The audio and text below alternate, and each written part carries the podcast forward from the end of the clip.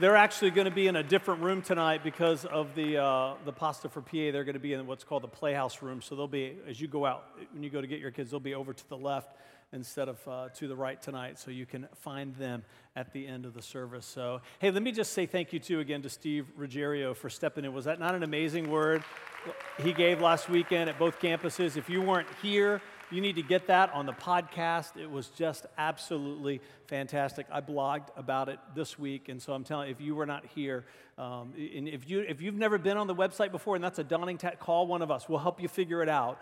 But you need to get on there and hear, hear that message. So I'm excited tonight about what God's already done in our service. Come on. You excited about what God's already done in your hearts? when I was uh, this week, I, God woke me up from the middle, was in the middle of the night, and uh, I was just in a, a great sleep. And uh, anybody, your humanity gets the better of you, and you just think to yourself, God, couldn't you have told me that when I got up in the morning, right? You know, because he, he wakes you up in the middle of the night. Is that just me? True confessions? Anybody else, right?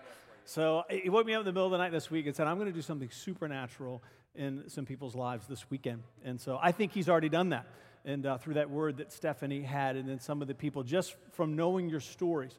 And, uh, and then I know from st- stories that I'm sure we don't know about being in a place of waiting. If, and, and so I just want to encourage you, I want to spend some time on that just for a couple of minutes. That if you've never read that story of Elijah and how it, it had not rained for, for three years as a, a, a, just God's judgment upon the land, but his judgment upon the land was upon the good and the bad. You with me? Everybody was suffering equally together. And then we have the great story of Elijah with the uh, pagan prophets on Mount Carmel, and it was after that that Elijah began to pray for the rain to come. And, uh, and then, you know, he goes out every time, and then as Stephanie shared, and finally the, his young protege comes back and says, I see a cloud the size of a man's hand. And so I just want to encourage you that for some of you, and that was Vanessa shared, in that place of waiting, that God's going to give you your glimpse of something. It's the, it's some, it might be something small, that, that, will, that will reinstill hope in your life. The, the, a cloud the size of a man's hand. And then that grew and grew and grew and became a rain that replenished the land. So I just want to pray into that again for those of you who are here. If you've ever been in a desperate place, you know how hard it can be. So, Father, we just pray again for every person that's in this room. We do believe that you want to do something supernatural in people's hearts tonight. That when our lives are filled with despair and discouragement, our humanity does not have the capacity to give birth to the kind of hope that needs to rise up inside of us like a refreshing rain in the midst of a drought of goodness. And so we pray for every person here, whatever that cloud that's going to come, it might be small in the beginning, that's going to become a torrent, a rain of refreshing of goodness, that you were going to rain down upon them in Jesus' name. Come on, and everybody said together, Amen. Amen. Well, we are in a, uh, a series. This is, is week three. We, we built on it a little bit for Father's Day, but really for the focus of the series, this is week three. And we're going to finish it up uh, next weekend. It's, we're entitling it 24 after the popular television show, and I'm going to connect that for you uh, in, in just a minute. But, but this idea that, that, that we have a mission, that time is short, that evil must not win, and we're kind of building on the theme of the show if you're familiar with it, and uh, this, this idea of a of you know how the, how the series was the, the whole series happened over a 24 hour period. There was a sense of urgency. I joked at the beginning of the series i, I tried to watch the show but i would be so stressed out you know by the, the end of it. There was a sense now, now god doesn't want you to be stressed out but kind of building on what steve preached about last week he does want you to live as if your days are numbered because they are there should be a sense of urgency that we're living with because we've been called. We have a mission that God has given to us, and evil must not win. And so we, we looked at Revelation 12 11, and that's the famous verse where it says, And they overcame by the blood of the Lamb and by the word of their testimony, loving not their lives, even unto death. And I shared that, that that verse kind of catches me off guard every time I read it because whenever Jesus does something, it seems to me there should be a period at the end of the sentence. There's not an and that's to come. Is that with me? With me? Especially when the, what follows the and is something that we need to do. You, you think that when Jesus does something, it's, it's done. Nobody else has to do anything. But it says they overcame, speaking about the devil, our enemy, who's a very real being in the world that's trying to thwart your destiny.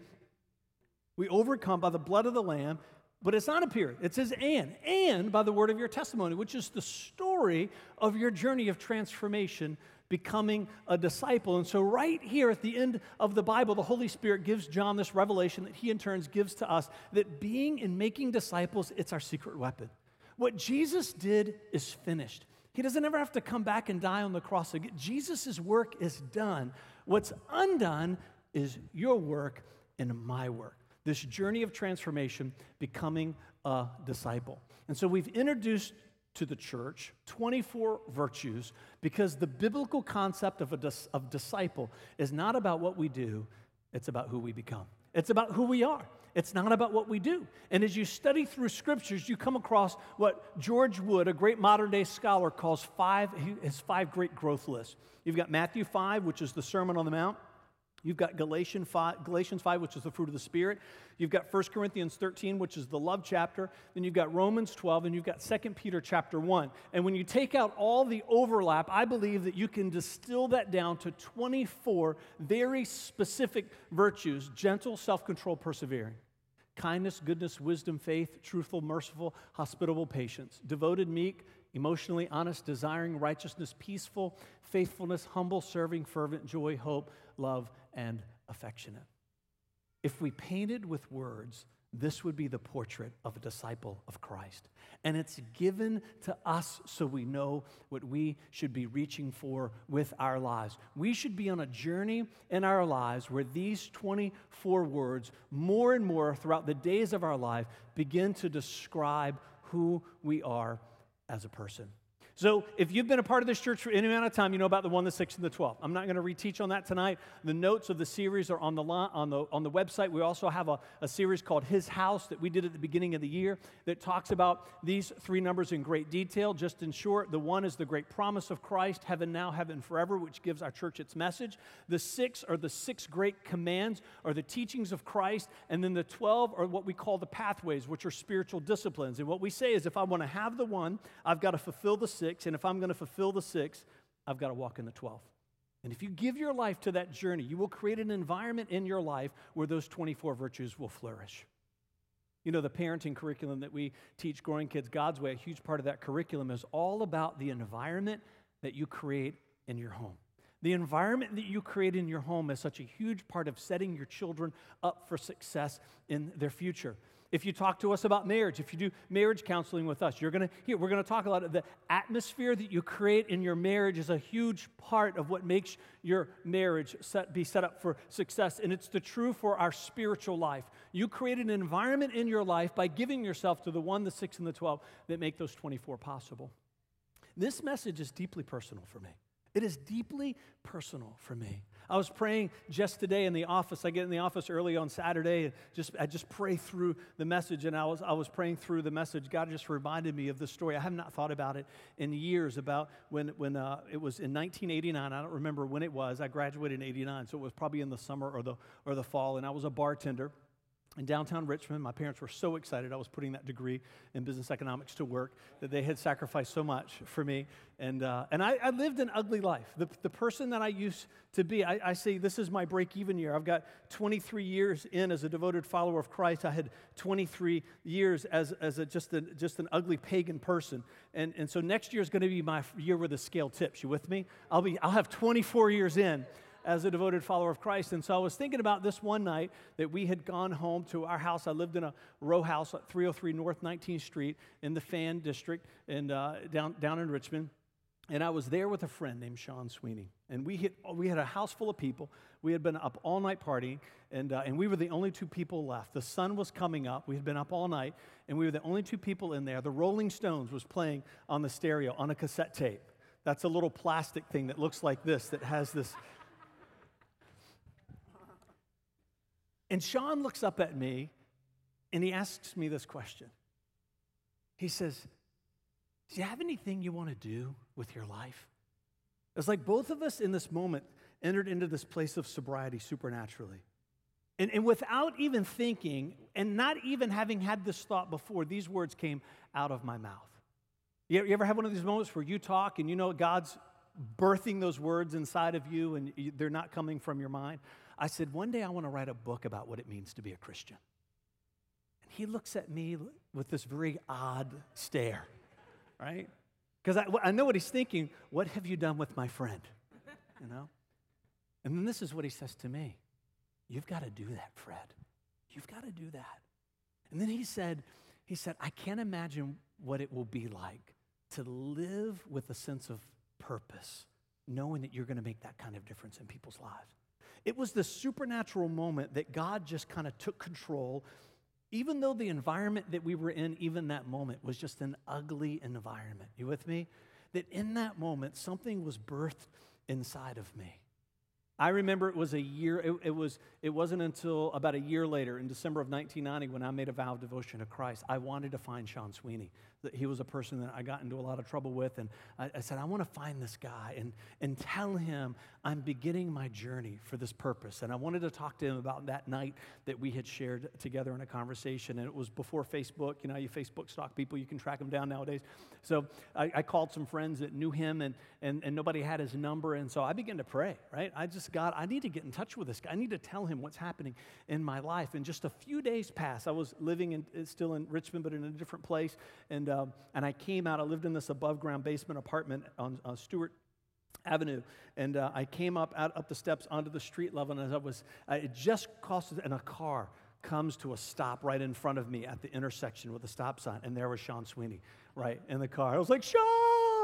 And he's this crazy guy, and he's hollering and screaming. I said, I need your number. And so he gave me his number. He drove off, and we were able to get together. And I was able to share with him about this incredible journey that I had been on. And, and I was able to share with him the message of the gospel of Christ. And he didn't make a vow of devotion to Christ, but I know a seed was planted in his life. So when I say this is, per, this is personal to me because this is my story.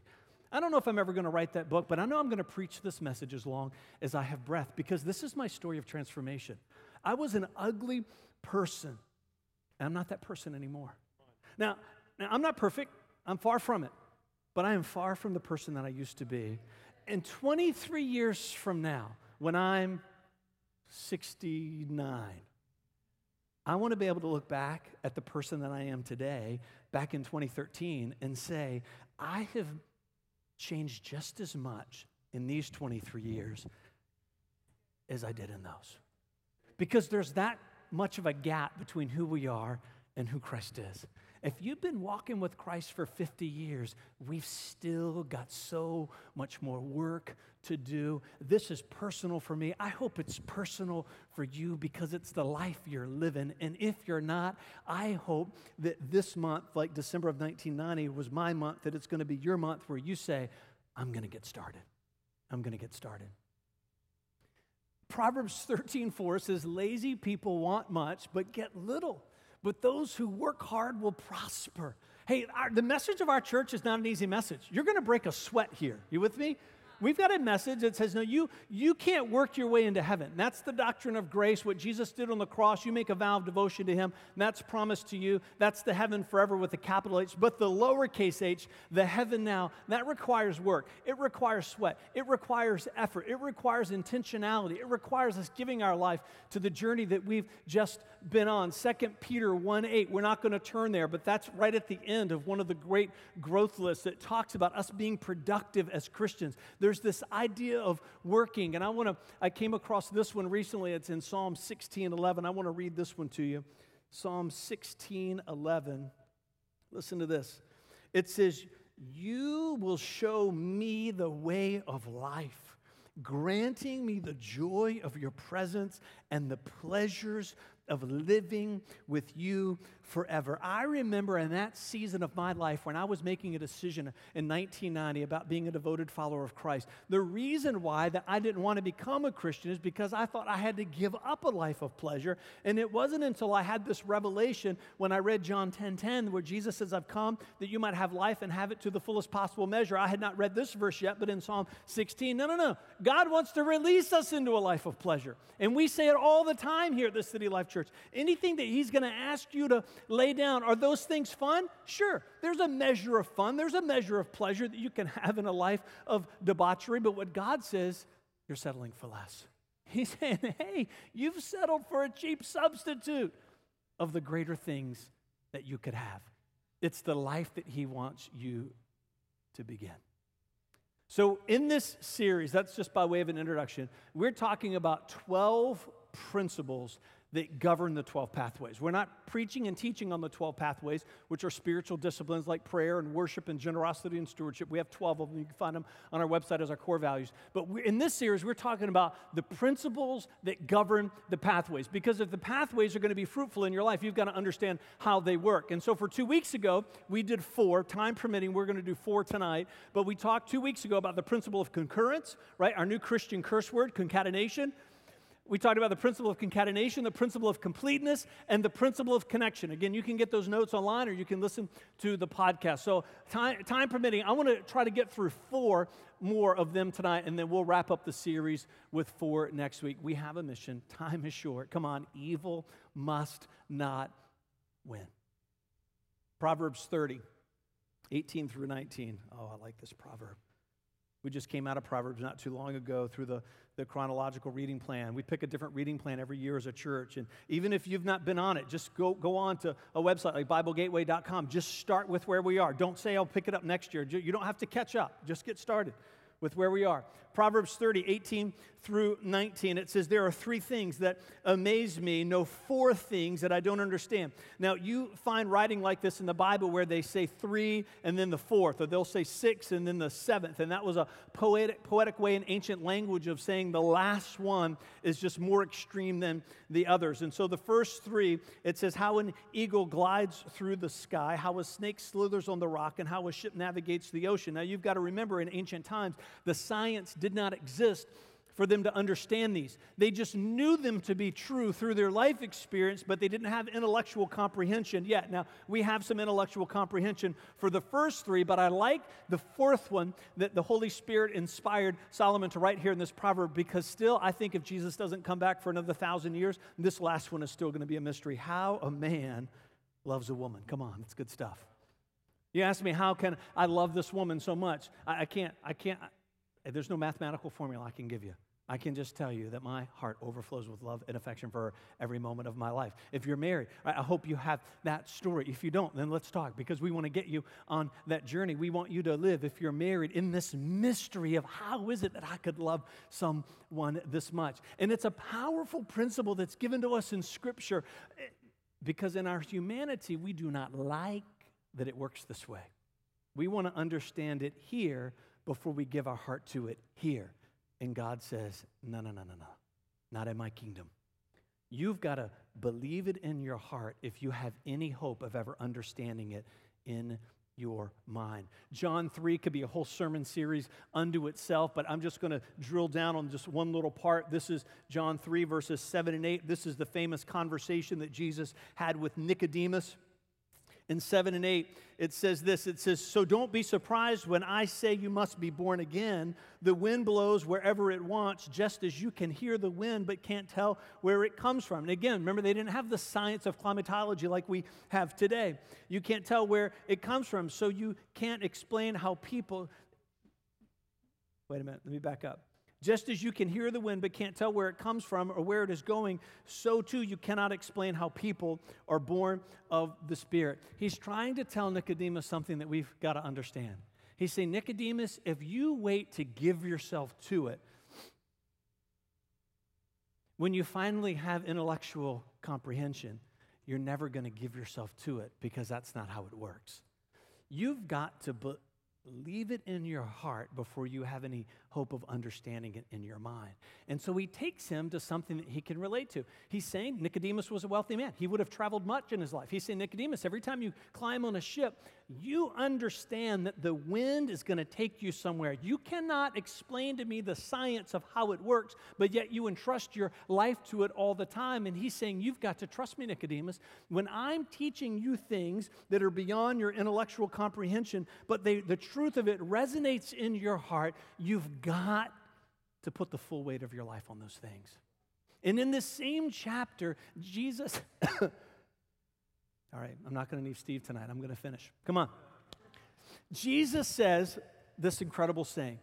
In Deuteronomy 7 9, we're given one of the great names of God that's so often forgotten, right? The names of God, and if you've been in church around, you've, you've, you've been around those names Jehovah Jireh, He's our provider, Jehovah Shammah, the, the God who's there. But this one's never included in the list, and I think it's one of the best ones. It's Amanel.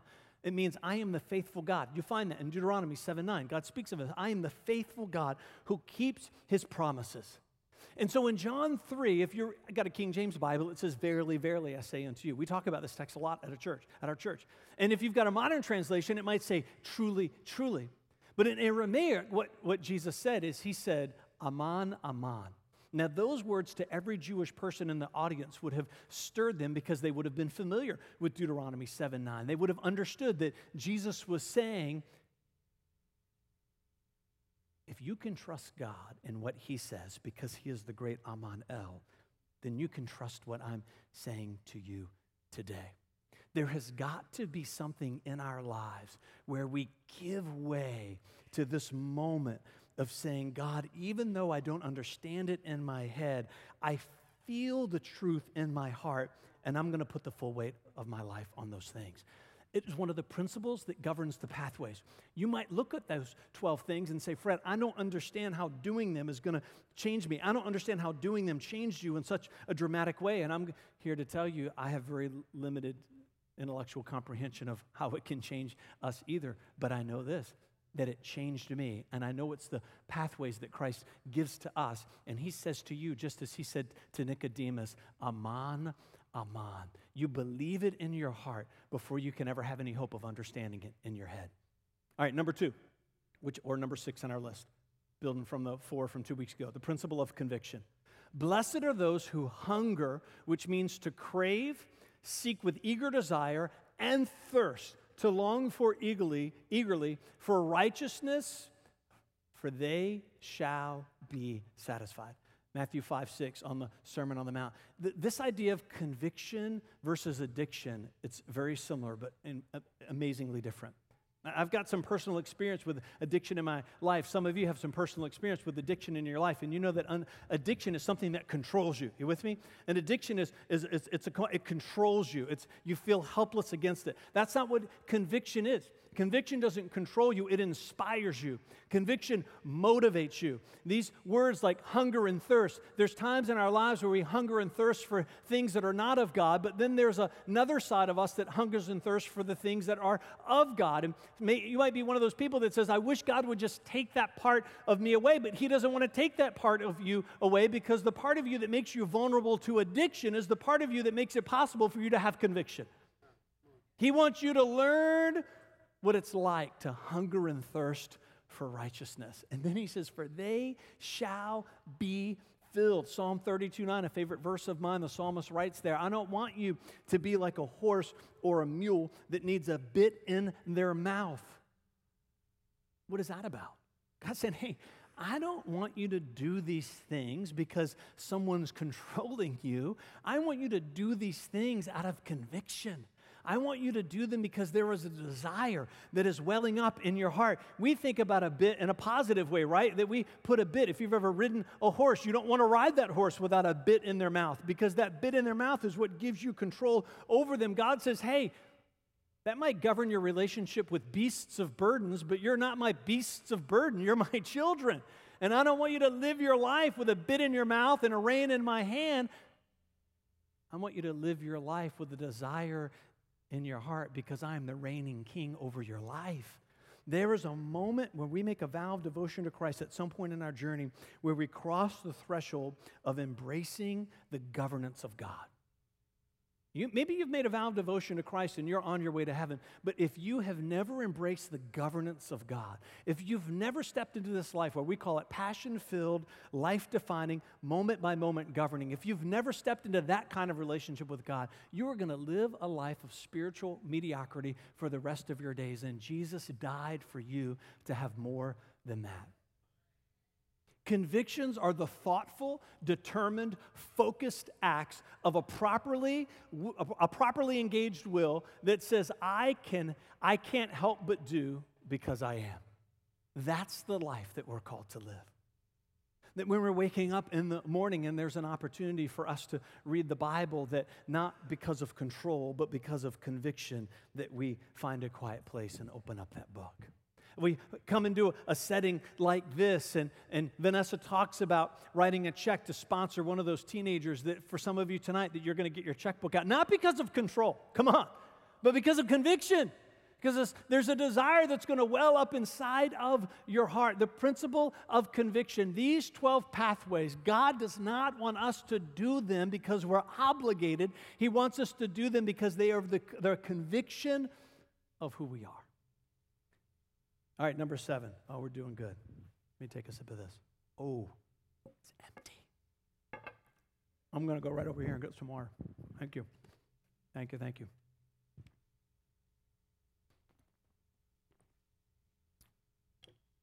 I haven't preached since, since last week. I have a lot of words to get out. Oh, I like this one the principle of covenant. My pursuit of the pathways is driven by a desire to honor God because of the covenant relationship that I have with Him. You see, this, the, the principle of conviction and the principle of covenant, they're similar, but they're a little bit different.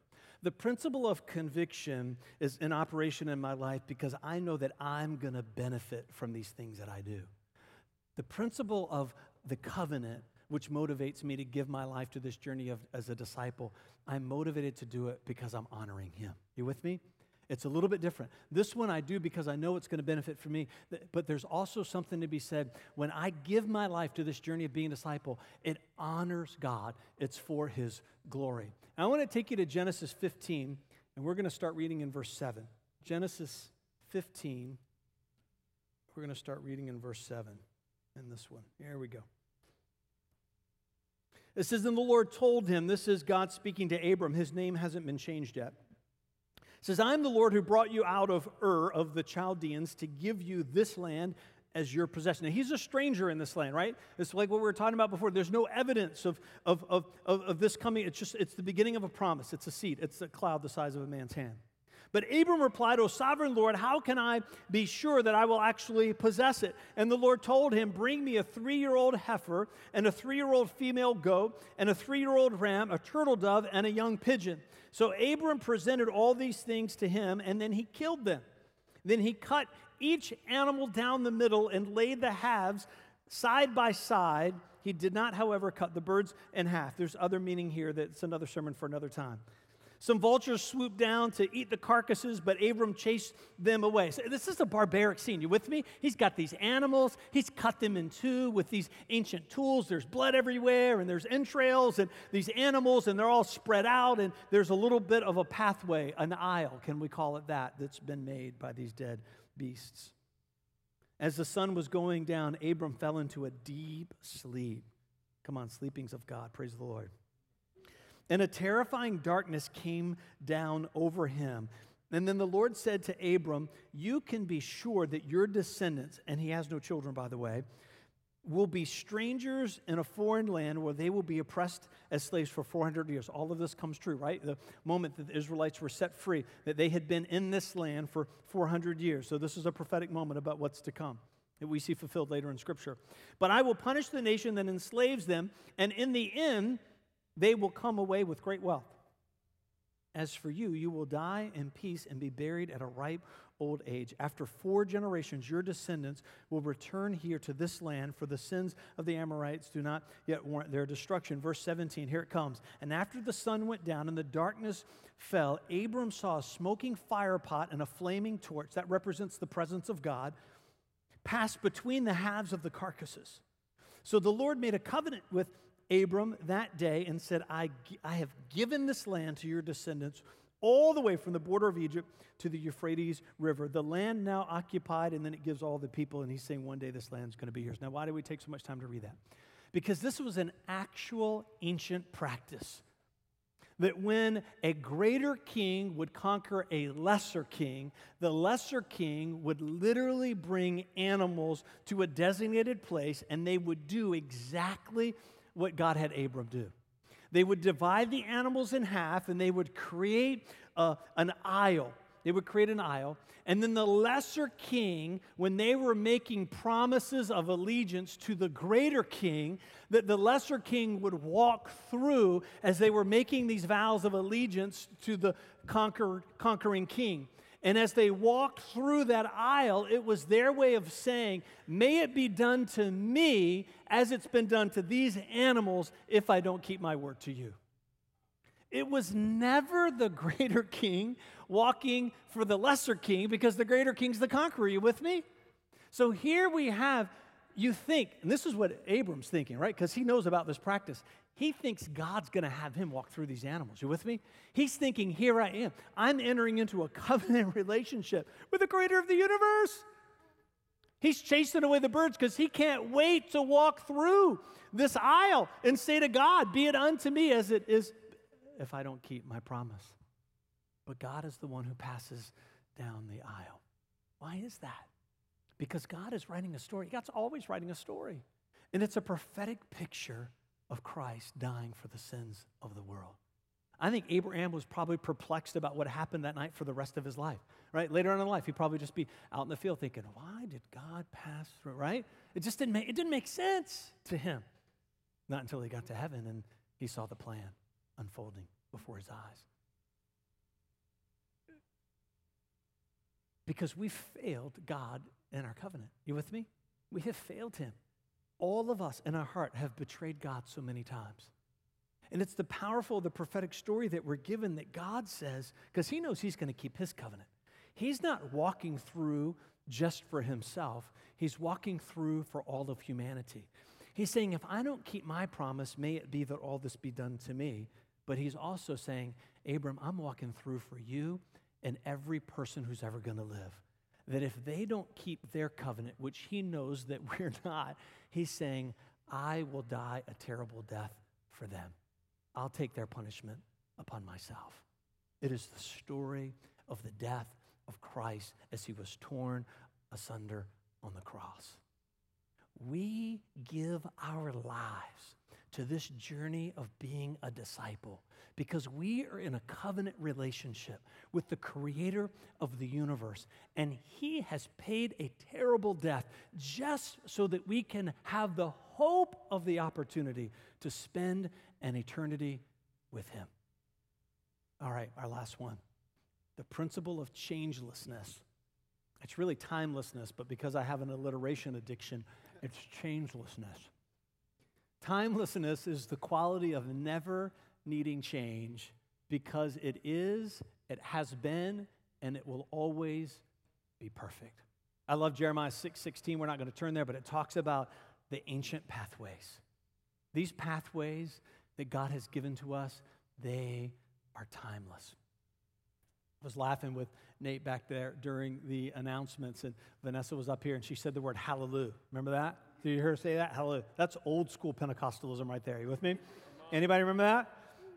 I grew up in churches where they literally, literally, as part of the worship set, the worship leader would, the, the, music minister, as they were often referred to, would divide the congregation into two groups. Oh, you, you were there, some of you, you remember. And they would say, all right, everybody on this side, you're on this group. And we, they, like, they would pick a couple like Kevin and Lynette. And they would say that, you know, they're, they're going are you this side, you're on that side. And, they, and then everybody knew they couldn't wait, right? And the first group would get started, hallelujah, hallelujah, hallelujah, hallelujah. And then the worship director would point to the other group and they would say, come on, they're old school. And then they go back to this side and would, they would do it in rounds right? And then they'd say, Praise ye the Lord, hallelujah, praise ye the Lord, right? And you knew revival was breaking out when you sang that song, right? I leaned over to Nate and say, May it be by the grace of God that we never do that here at the City Life Church. Because that, my friend, is not timeless. but there are some things that are, like old school cinema candy. Oh, come on, you know what I'm talking about. When I was growing up, we'd go to the movie theater. We didn't buy the candy at the overpriced concession. This is where I learned how to be sneaky from my mother, right?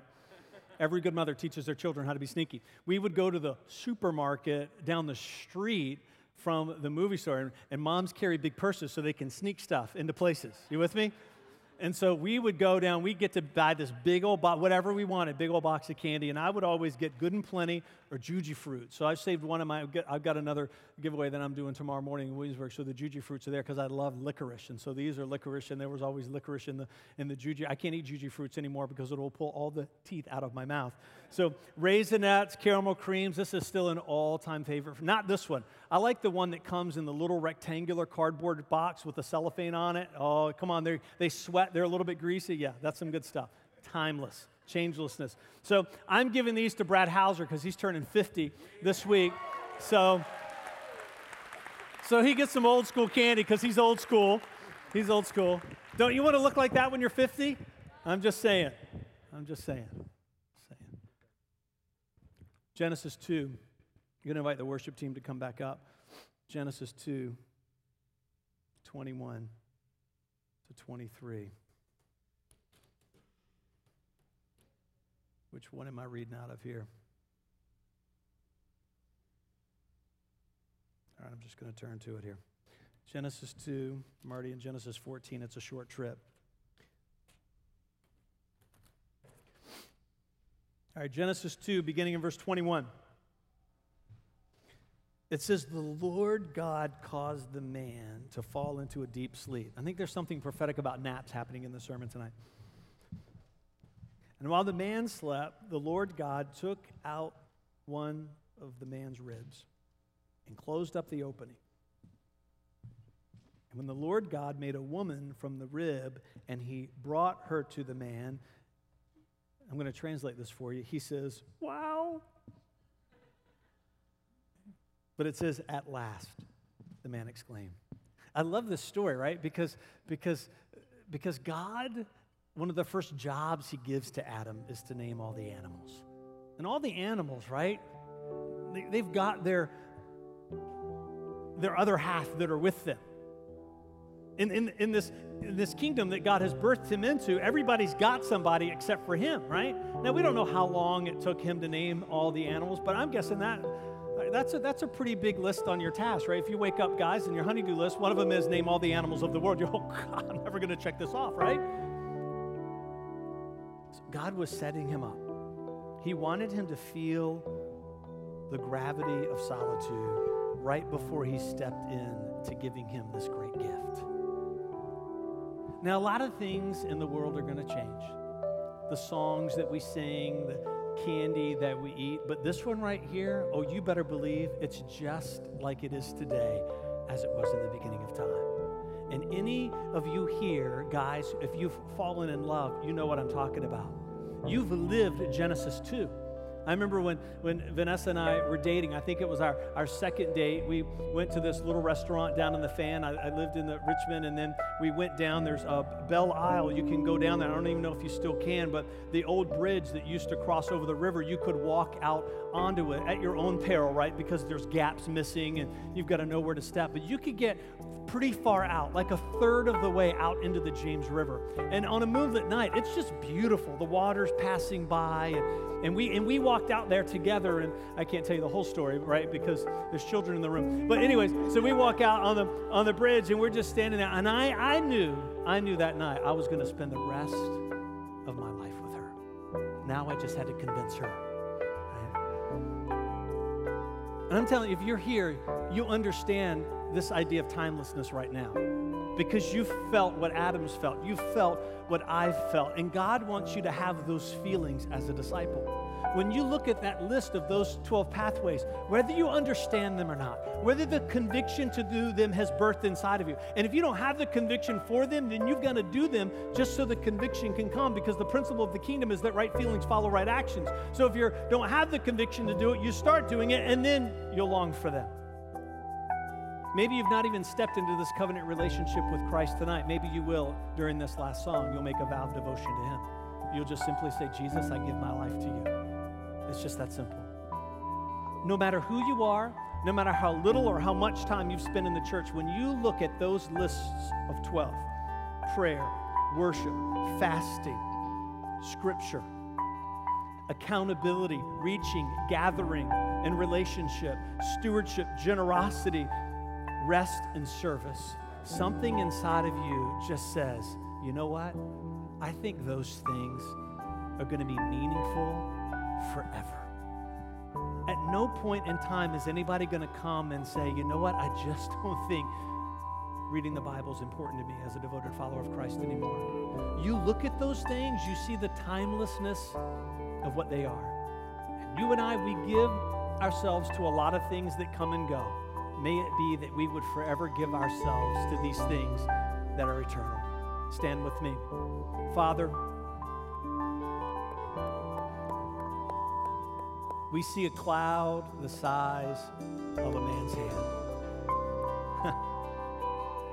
for every person that's here tonight, for every person that's here tonight that's discouraged in their journey as a Christ follower, for every person that's here tonight that's been hurt in some way by an organized church, for every person that's here tonight that's got big doubts and big questions about whether or not they can trust their life to Christ. For every person that's here tonight that understands that to follow you, it means changing who they are. Maybe when the rest of the world is saying, no, that's your identity, God, that your voice would get loud inside of them and say, no, this is not who I've created you to be. That something inside of people tonight, they're going to trust the truth of these words in their heart, even when they cannot understand them with their mind, and they're going to put the full weight of their life upon you. They're going to look back to this night in 2013 and say, that's the night I took a step forward to let God govern my life. Let's worship together. Have been running.